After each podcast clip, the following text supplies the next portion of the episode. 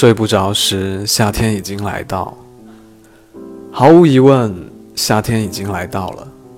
我在心里数着早晨和晚上的风，街上的薄衫短袖，晴朗的天空和热情的阳光。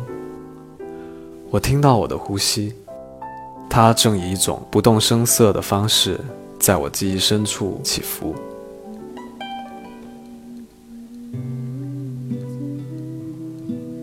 夏天似乎总会发生一些事情。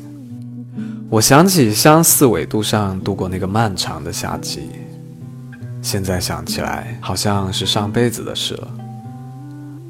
我和我的朋友从南向北，又从东向西，把美丽岛的城镇几乎走了个遍，常常是做作业到凌晨的两点，然后搭着长途汽车到海滩或者山林。从住处到车站有一段很长的路。会路过一个发生过案件的公园，在潮湿的黑暗里，我常常把手里的伞当作刀剑，跑几步，冲着虚空砍去，或者在想小说里的情节。上了车就睡觉，一睁眼，不知身在何处，只觉得仿佛像在梦里一样。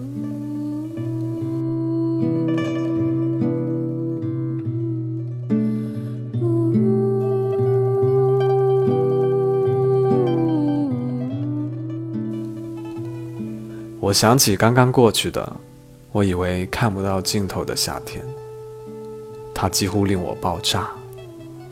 所有的计划因为一个失误被全盘打乱了，而已经没有时间给我修正的机会。所有人的生活都已经步上了正轨，只有我，还在和拦路的巨石对视、拉扯。那样的困难，在当时的我看来。是无法克服的命运，我只能给自己带上绳索，甘心认领自己的错误。好在它已经过去了，而后来我才知道，像我这样的年轻人不在少数。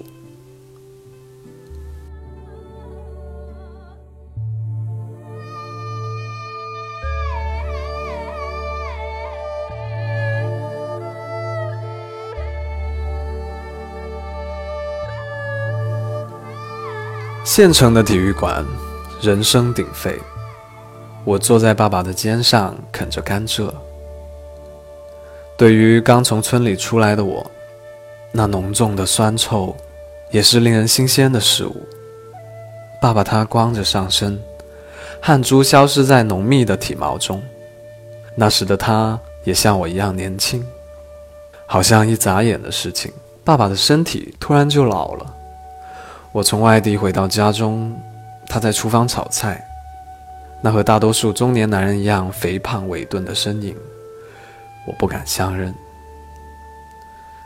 喝酒的时候，他会红着眼睛说：“这么久不回来，我看你是翅膀硬了。”举杯昂首时，我才发现他的发际线已经如此靠后。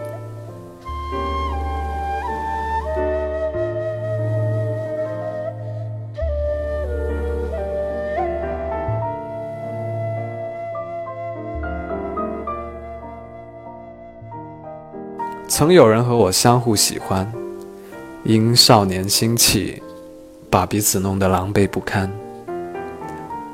如今，即使在同一座城市，也只能辗转得到消息。听说又有了新人。偶尔想起一些事情，不无懊悔，但也就好像夏夜的风，吹过去就没了。